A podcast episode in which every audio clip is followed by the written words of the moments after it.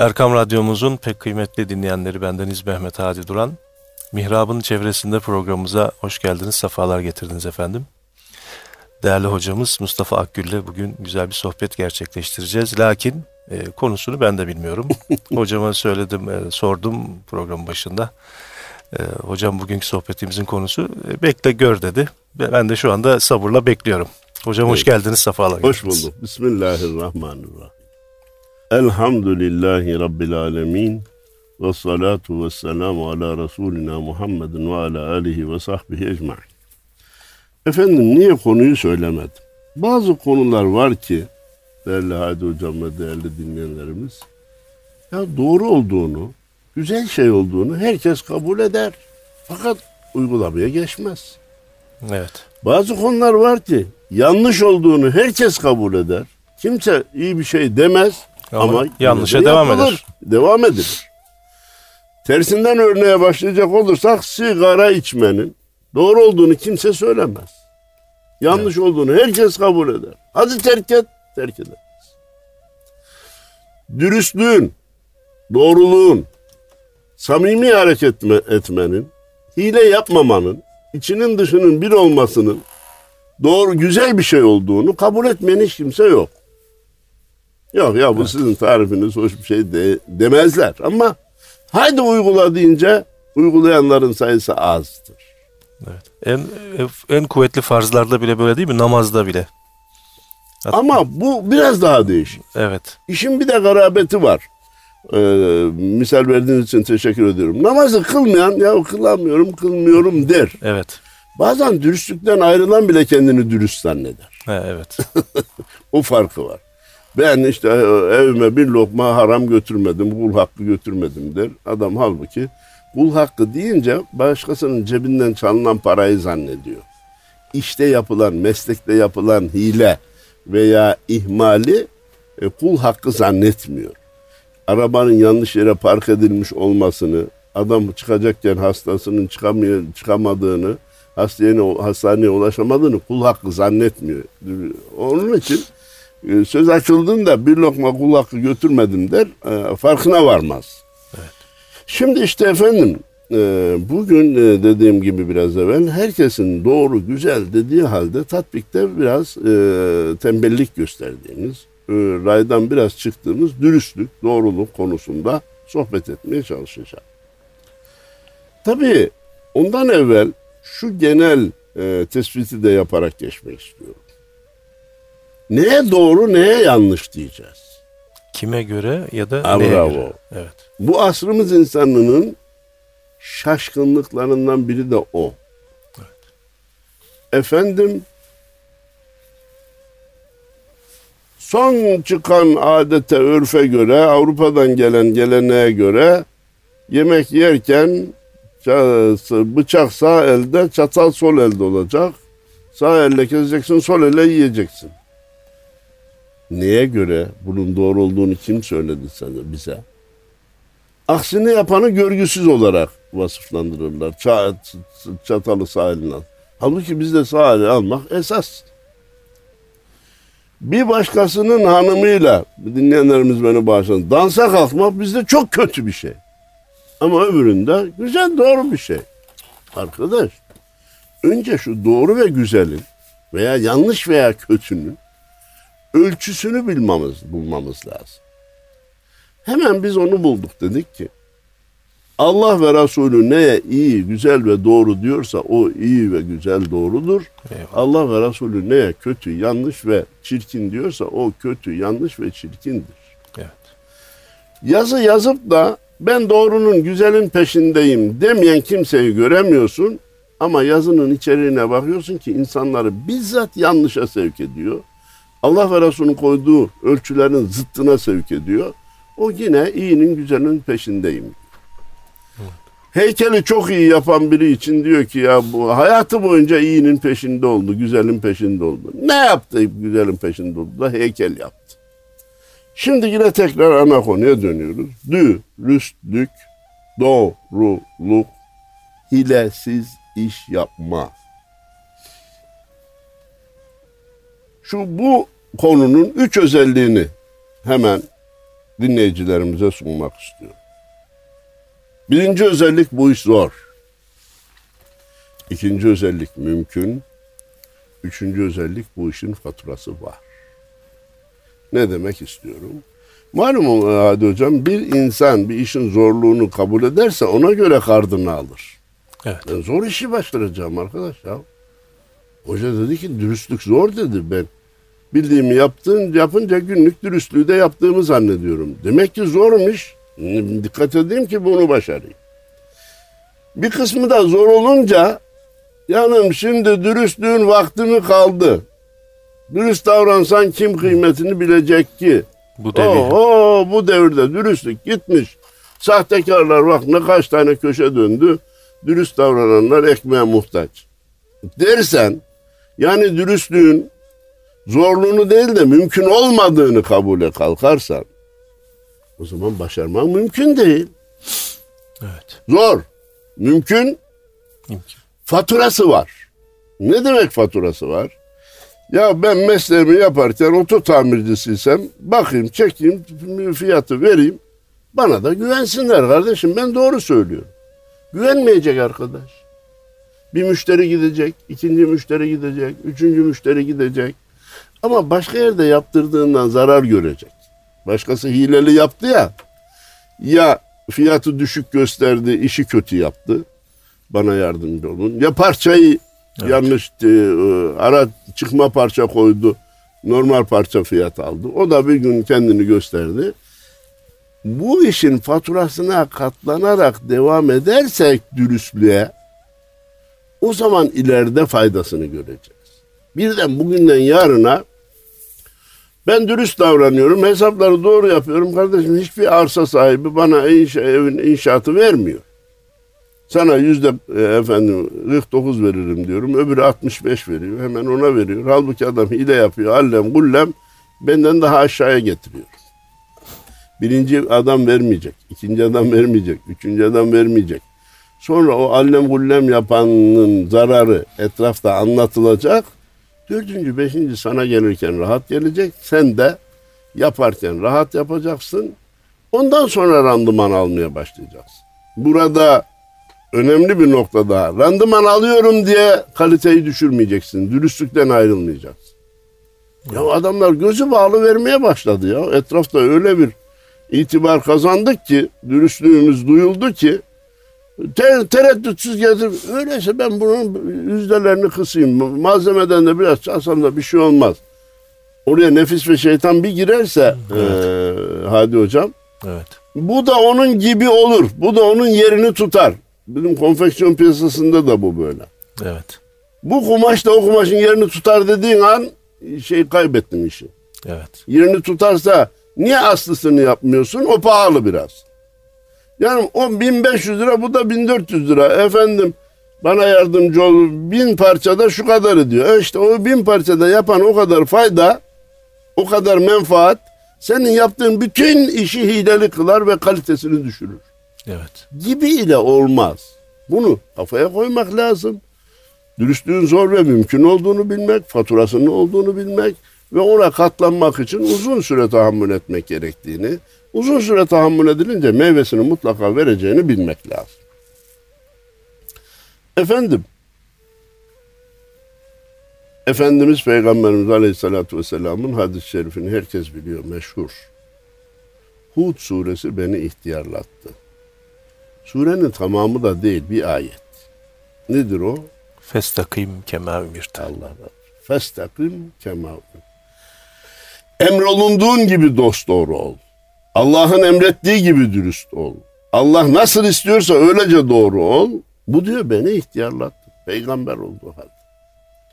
Sonra Cenab-ı Allah başka bir ayet gönderdi malumunuz Hadi Hocam. Gücünüz yettiği kadar dürüst olun. O biraz peygambere de sahabiye de nefes aldırdı. Ancak nefis ve şeytan her an pusuda yatan bir aslan gibidir. İsterseniz sırtlanda diyebilirsiniz ona. Fırsatını bulduğu anda bizi mağlup eder. Ha, ikinci gelen ayet gücünüz yettiği kadar dürüst olun demiş. Benim gücüm bu kadar yetiyor. Fazlasını Çıkış kapısı değil aslında o Ha, tabii. Bu, bu, bu değil. Yani Allah'ın istediği gibi dürüst olmak çok zor. Bundan dolayı olamıyorum diye moralinizi bozmayın, kendinizi helak etmeyin. İşte Efendimiz beni yaşlandırdı diyor ya, beliniz ikiye bükülmesin. Ee, gücünüzün yettiğini siz yapın. Hakikaten takatınız dışında kalanı Allah affeder demektir. Evet. Doğru anlamak bu. Efendimiz Peygamber ayet-i kerime buydu. Efendimizin e, iki hadisini burada arz etmek istiyorum. Birisi daha önceki sohbetlerde de arz ettiğimi zannediyorum. Bir köylü bir bedevi gelmişti de çölden. Demişti ki ya Resulallah benim fazla vaktim yok. Ee, Allah'ın sana gönderdiği dini bana öğret. Ben de senin öğrettiklerinle cennete girebileyim demişti. Efendimiz Peygamberimiz ya sen ne dediğin farkında mısın? Beş dakikada din mi öğretilir demedi. Kul amentu billahi thumma istakim tedhulul cennet. Allah'a nasıl inanılması gerekiyorsa öyle inan. Yani nerede olursan ol Allah'ın seni gözetlediğini, gördüğünü unutma. Sonra her işinde dürüst ol, cennete girersin.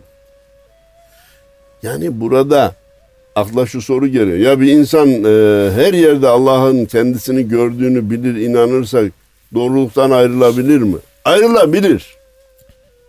Nefis ve şeytanın hilesi bin değildim dedik yani sayısız. Ya görüyor ama affeder. Görüyor ama bağışlar. Evet. Evet bu yaptıklarımı Allah şahit ama kulunu yakmak için yaratmadı ki. Der yine raydan bizi çıkarır. Onun evet. için Efendimiz tabiri caizse kontur garantiyi alıyor.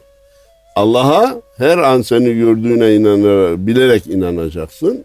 Her işinde de dürüst olacaksın. Cennete girersin dedi. Diğer başka daha önceki sohbetlerde söylediğim için girmeyi istemiyorum ama kısa gireyim. Biz bu dürüstlüğü iki yarım elma gibi anladık demiştik. Birinci yarım elma ibadetlerde e, sünnetleri de, mendupları da, nafileleri de yapıyor. İki kere hacca, beş kere umreye gitmiş. E, ayda bir Kur'an'ı e, hatmediyor fakat aldığı ödüncü geri vermiyor. Borcunu zamanında ödemiyor, aidatını ödemiyor, komşuları rahatsız ediyor miras taksiminde kardeşleriyle boğaz boğaza girmiş üç kuruş için. Bu adamın dürüstlüğü yarım. Tamam da dürüstlüğü yarım olan sadece bu değil. Öbürü de borcunu vaktinde ödüyor, apartmanda iyi geçiniyor, kim nereye vaatte bulunursa, randevu verirse beş dakika önce geliyor. Ne kadar güzel, ne kadar iyi. Bunda da abdest yok, namaz yok, oruç yok, hac yok. Kardeşim böyle dürüstlük de olmaz yani. Evet. Bu iki yarımı birleştirmek lazım demiştik. Efendimiz Peygamberimiz Aleyhisselatü Vesselam kendiniz için istediğinizi kardeşiniz için de ister hale gelmedikçe kamil mümin olamazsınız buyurmuştu. Biz de bu hadis-i şerifi daha iyi anlaşılsın diye eğer iki dünyada mutlu olmak istiyorsan sana yapılmasını istediğin şeyi sen de başkasına yap. Sana yapılmasını istemediğin şeyi sen de başkasına yapma, yapma demiştik. Dürüstlüğün al sana ana temeli ve özeti, formülü reçetesi. Efendim, dürüst davranmak, iman artı ibadet çok güçlü bir gaybi imanı gerektirir. Biraz evvel işaret ettik. Allahu Teala'nın her an gördüğünü bileceğiz ki gayba imanın ilk birinci maddesi Allah'a iman.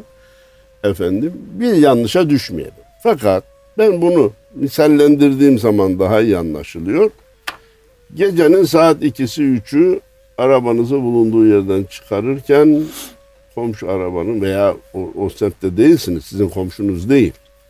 Herhangi bir yerden çıkarken karşı arabanın stop lambasını kırdınız. Şöyle bir sağınıza solunuza bakıp kimsenin olmadığını görünce basıp gidiyorsanız sizin gayba imanınız zayıflamış. Evet. Yok arkadaş kimse görmese bile Allah görüyor. Ben buraya efendim e, numaramı bırakayım. Numaramı bırakayım bu arkadaş beni arasın ben bunun zararını telafi edeyim dediğimiz an dürüstlükten ayrılmamış oluruz. Gayba olan imanımız da güçlü demektir. Efendim bendeniz e, bunu başka sohbetlerde de arz ettim. Çok sevdiğim bir arkadaşım var Metin Süha Hekimoğlu. Dedi ki hocam ben dürüst davrandım. Bu sefer de zararını gördüm. Nasıl oldu dedim. İnan dedi çıkarken arabanın duran arabaya vurdum. 3 santimetre çökük meydana geldi. 3 santimetre çökük meydana geldi. Kapıcıyı çağırdım. Evladım falan araba kiminse söyle. Ben sahibini tanımıyorum. Çıkarken vurdum böyle bir göçük meydana geldi. Ben zararını telafi edeceğim. Burayı düzelttirsin. Kaç liraysa Komşu dedi bunu fırsat bildi. Gitmiş arabanın tamamını elden geçirtmiş. 4000 lira bana fatura getirdi. Söylediğim için kabul ettim dedi. Pes ettim ama dedi ya 3 santimetrenin düzeltilmesi bu kadar yapmayız dedi. Şimdi bir de istismar da var. Evet. Senin dürüstlüğünü görüp istismar eden de olabilecek. Burada ne yapalım biz? Akıllı davranmak lazım. Bravo. Evet. Efendimizin ikinci hadisini, başka bir hadisini devreye sokalım. Ne zulmediniz ne de zulme, zulme uğrayın. uğrayınız. Evet. Ne zulmediniz ne de zulme uğrayın. Evet. Samimiyetle saflığı birbirine karıştırmayalım. Evet. Burada saflığa geçmiş oluyoruz. Ya götür yaptır neyse parasını. Neyse vereyim dediğin anda da gelen parayı vermek mecburiyetindesin. Adam da bunu istismar edebilir artık. Evet. istismara gelmek de doğru değil. Efendim, biraz evvel de işaret etmeye çalıştığım gibi bazı kardeşlerimiz o dürüstlüğün zamanı geçmiş efendim. Nice dürüst davrananlar ekmeğe muhtaç oldu. Nice sahtekarlar da köşeler döndü, zengin oldular, evleri, arabaları var. Hayır. Kimse kötülük yapacağım, hile yapacağım da yanıma kalacak zannetmesin. Kimse dürüst davranacağım, iyilik yapacağım ama bunun bana faydası olmayacak zannetmesin. İyilik de kötülük de toprağa atılmış bir ağaç tohumu gibidir. İkisi de gelişir bir gün karşımıza çıkar. Ama şair bunu çok güzel ifade etmiş. Hoşuma gittiği için nakletmek istiyorum. Eğri olsan yay gibi elde tutarlar seni. Doğru olsan ok gibi yaya koyup atarlar seni. Eğri olma sen, eğri olma yay gibi. Elde tutsalar bile doğru olsan ok gibi yaya koyup atsalar. Evet. Doğruluğun yeri zamanı bitmez. Doğrular eğilir ama kırılmaz. Değil mi? Denize at ekmeği balık Ah, bilmezse halik. O da başka bir efendim atasözümüz ki özet çekirdek şeylerden birisi imani esasları şey yapmış. Yap iyiliği at denize balık bilmezse halik bilir. Ve o bir gün senin karşına çıkar. Ama hakikaten matematiğe vurduğunuzda hile yapan, sahtekarlıkla çalışanın e, edindiği daire sayısı çok olabilir. Sonra bakmışsınız saman alevi gibi. Ha, bir. İki. Ben adına, sanına, adresine, bulunduğu yere bakmasın imza atayım. Huzursuzdur. Evet. Huzursuzdur. Elbette isim vermemiz mümkün değil. Çok meşhur ve çok daire yapan, bina yapan bir şey iki gün, üç gün evvel bana numaram değişmiştir, yeni numaramı kaydedin diye mesaj gönderdi.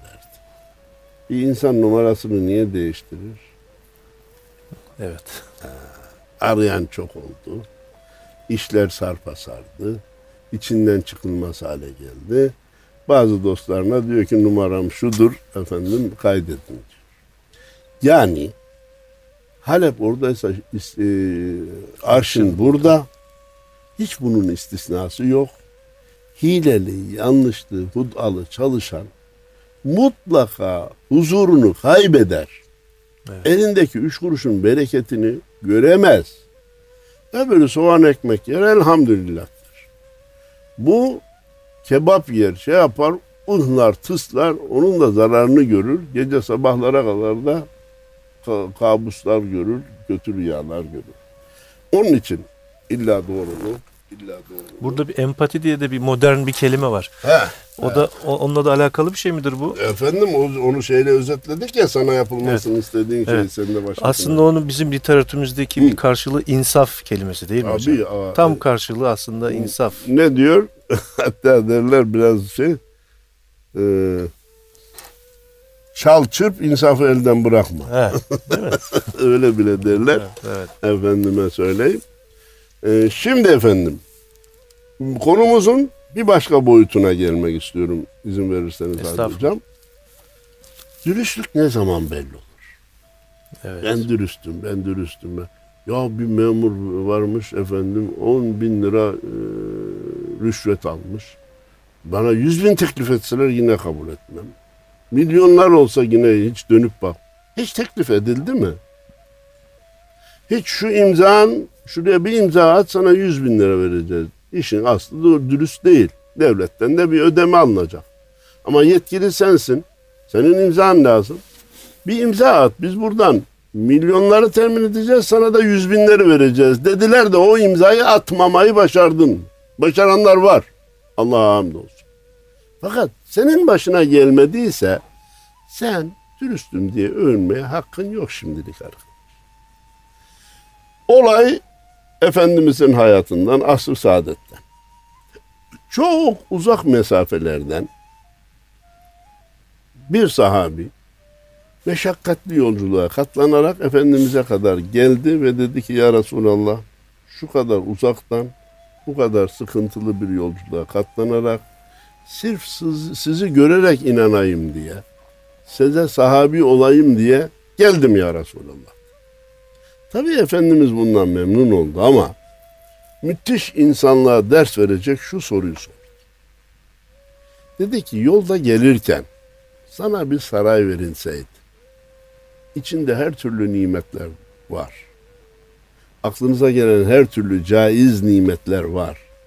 Dışarıda sarayın dışında her türlü imkanlar var. Ulaşım imkanları var. O günün devesi, bugünün Mercedes'i var. Evet. Hazreti Muhammed Aleyhisselatü Vesselam'ı görmeye gitme. Eğer gitmezsen bu sarayı sana vereceğiz. Gidersen saray yok. Deselerdi. Yine de gelir miydin yoksa o sarayı mı tercih ederdin? Sahabeyi düşündü sahabe-i kiram. Dedi ki ya Resulallah böyle bir teklifle karşılaşmadığım için, böyle bir imtihanla imtihan olunmadığım için ne yapacağımı bilemezdim. dedi. Bilemiyorum. dedi. O da dürüst bir cevap vermiş değil mi? Dedi ki cevabın halisiyle halisin cevabı budur. Efendimiz de bu cevaptan çok memnun oldu. Hadi hocam. Halis insanın cevabıyla cevabın halisi budur. Hani o ya Resulallah 10 tane de saray verseler yine gelirdim. Bu ucuza atma kardeş. Böyle bir şey oldu mu olmadı mı sen ona bak. Olmayınca ne yapacağımı bilemem. Hiçbirimiz bilemeyiz hadi hocam. Hiçbirimiz bilemeyiz. Allahu Teala bizi yanlışla haramla imtihan etmesin. Evet. Şeytanla mindere çıkartmasın. Bir cümleyi baz- biraz evvel imzayı örnek verdim. Yok ya bir cümle yalan söyleyeceksin ya bir cümlelik. Şahitlikte evet ben de oradaydım diyeceksin kardeşim. Veya ortada bir katillik var. Büyük ceza alacak. Sen diyeceksin ki o gün Ankara'da değil Samsun'daydı beraberdik bu adamla diyeceksin. Adam kurtulacak. Ama buna karşılık da sana 500 bin lira vereceğiz. Teklif geldi mi kardeşim? Ya bir cümle ne olur hemen şeytan araya girer. Sonra ölen ölmüş. Bunun da ceza görmesinde ne fayda var ki? Varsın bu bari ceza görmesin. Hem de buradan alacağımız 3-5 kuruşla da işte hem hayır yaparız. Camiye de bir şeyler alırım filan. Oo, mazeret peş peşe gelir. Asıl mesele imtihan olmak. Anadolu'muzun müthiş tespitlerinden birisi işitmiş olmanız lazım hadi hocam. Dürüstlük sarı altınla beyaz topukta belli olur. Sarı altından maksat maddi menfaat, beyaz topuktan maksat da karşı cinse karşı olan imtihan. Tekrar dua edeyim Allah bu ikisiyle de bizi imtihan etmesin. İki kardeş vardı. Çoğu bilir dinleyenlerimizin duymuşlardır. Biri dağda çobanlık yapıyor, biri şehirde ayakkabı tamirciliği yapıyor. İkisi de abid, zahid, Evliyaullah'tan oldu. Er- erdiler. Veli oldular. Daha da çobanlık yapanın aklına geldi ki şu keçiyi dedi sahayım, sütünü de mendile koyayım. Şehirdeki kardeşimi ziyarete gideyim de benim derecemi görsün. E güzel. Sağdı sütü koydu mendile akmıyor. Aldı geldi şehre. Sana süt getirdim deyince as dedi orada dursun. Anladı aldı mesajı. Biraz sonra bir hanım geldi.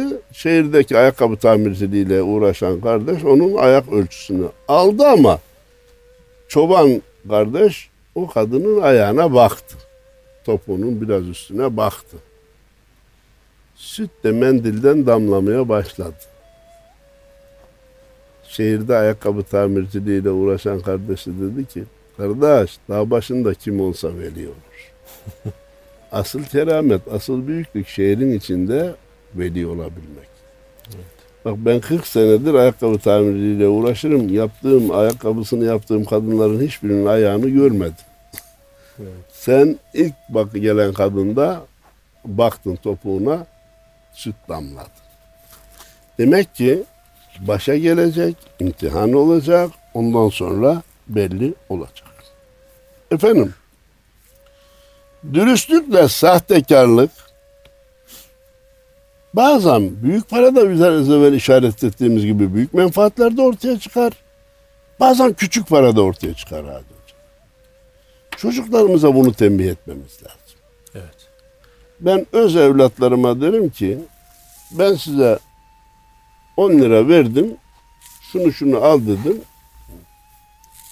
Şunu şunu al dedim. Hesap 9,5 lira tuttu. 50 kuruşu getirip bana vereceksiniz evlat. Ben ondan sonra çıkarayım size 50 lira harçlık vereyim. O ayrı bir mesele. Evet. O paranın üstünü getirmek çok önemli dürüstlükte hocam. Ya hadi hocam çok beğendim ya bu kaza yeni almıştınız. Ya kaç aldın 75 liraya. Bir tane de bana al ya. Al şu 75'i dedik. Siz gittiniz ikinciyi alırken ya dünden bir tane aldım ama ikram etmedim. Bugün bir ikram et bakalım bak ikinciyi alıyorum dediniz de adam 70 liraya verdi. Şimdi siz imtihana başladınız. Ya 75'i demiştim. Adam da razı oldu verdi. E bugün de ikram ettiyse bu ikram banadır ya. Dediğiniz an tuş oldunuz. Tuş oldunuz. Para küçük. Evet. Büyük olsa olmayabilirsiniz bak hadi hocam. Büyük olsa olmayabilirsiniz. Ya bu ben efendim 75'e aldım ama 125 diyeyim 50 lirada bundan kar edeyimi kolay kolay her Müslüman söylemez. Evet. Ama 75'e almış. Doğruyu da söylemiş. Tekrar ikinciyi alırken 5 lira ikram edildi. Bu ikram bana yapıldı veya zaten söylemiştim. Bildiği fiyat razı olmuştu bu fiyat. Dediğimiz an kaybeder. Evet. O 5 lirayı tekrar götürüp verebildiğimiz zaman dürüstlük devam ediyor demektir. Yaşanmış bir olay anlatmak istiyorum. Bir hemşehrimiz, bir hacı babamız, zengin, varlıklı, memleketimize bir okul yaptırdı. Hadi hocam. Hoca okulun masraflarını karşıladı. Dedi ki vefat etti. Osman abi bunun etrafına bir ihata duvarı lazım. Hayvanlar bile okulun ta içine kadar geliyor. Kaç liraya çıkacak dedi. 30 bin lira dedi muhtar. Ben o parayı vermem dedi. Etme. Okul zarar görür. Yok vermem ben vermem. Ben okulu yaptırdım.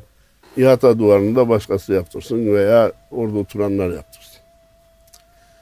Beldemizin belediye başkanı dedi ki Hacı abi dedi bu 30 bin lira e, yapacak kişinin de karından dolayı bu rakama ulaştı.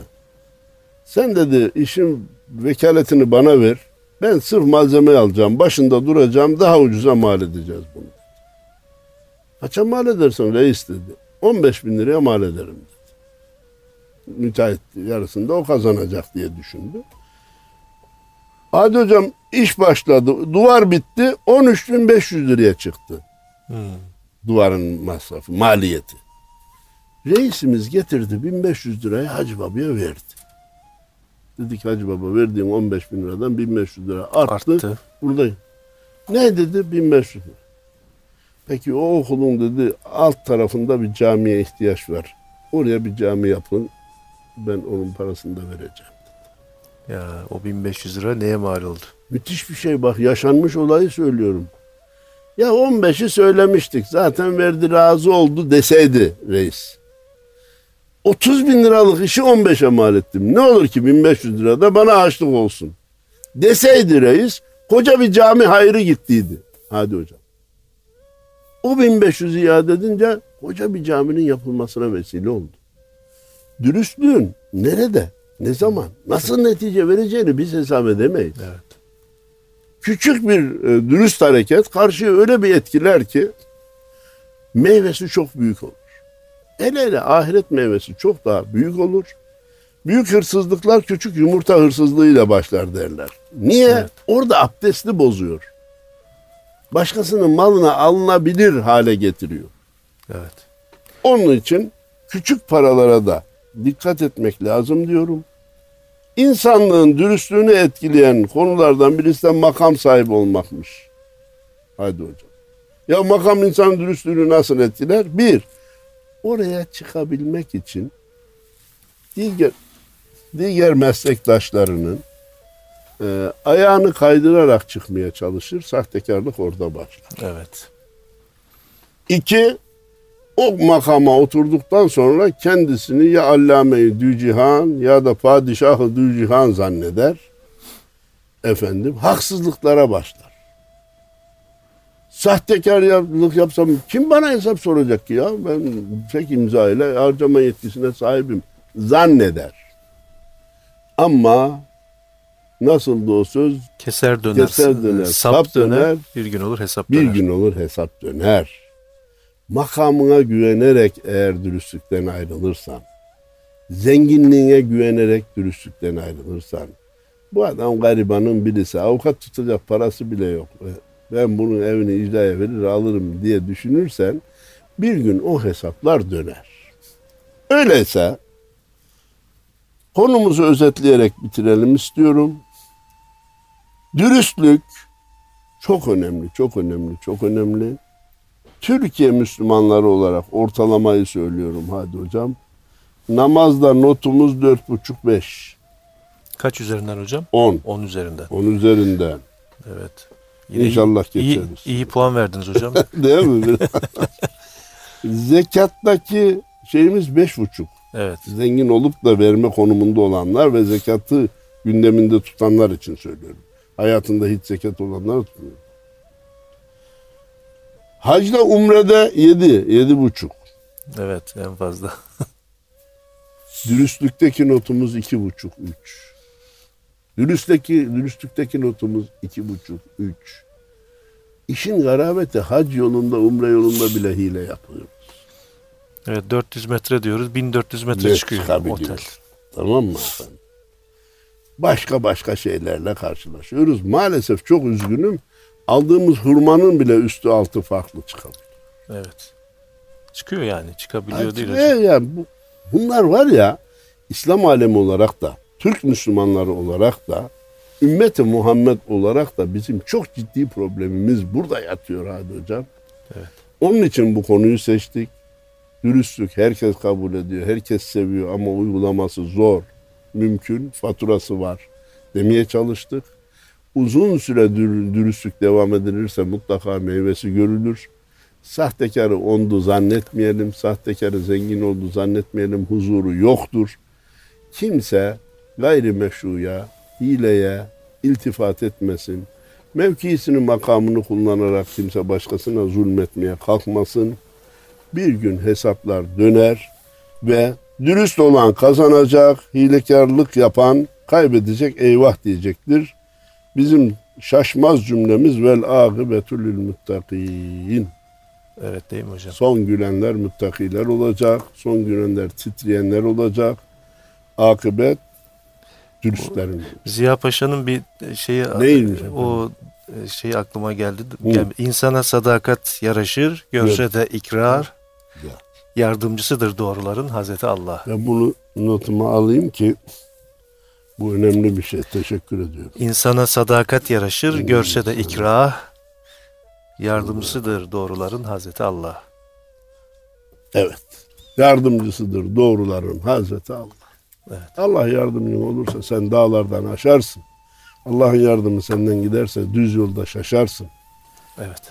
Dürüstlüğün güzel olduğunu kabul etmek ayrı bir şey, uygulamak ayrı bir şey. Allah uygulayanlardan, Uygulayanlardan eylesin diyor. eylesin. Hepimize hepinize hayırlı cumalar olmasını niyaz ediyorum. Allah razı olsun hocam. Değerli dinleyenlerimiz e, programın başında merak ettiğimiz hocamızın sohbeti bugün doğruluk ve dürüstlük üzerineydi. Hepiniz Allah'a emanet olun efendim. Hayırlı cumalar.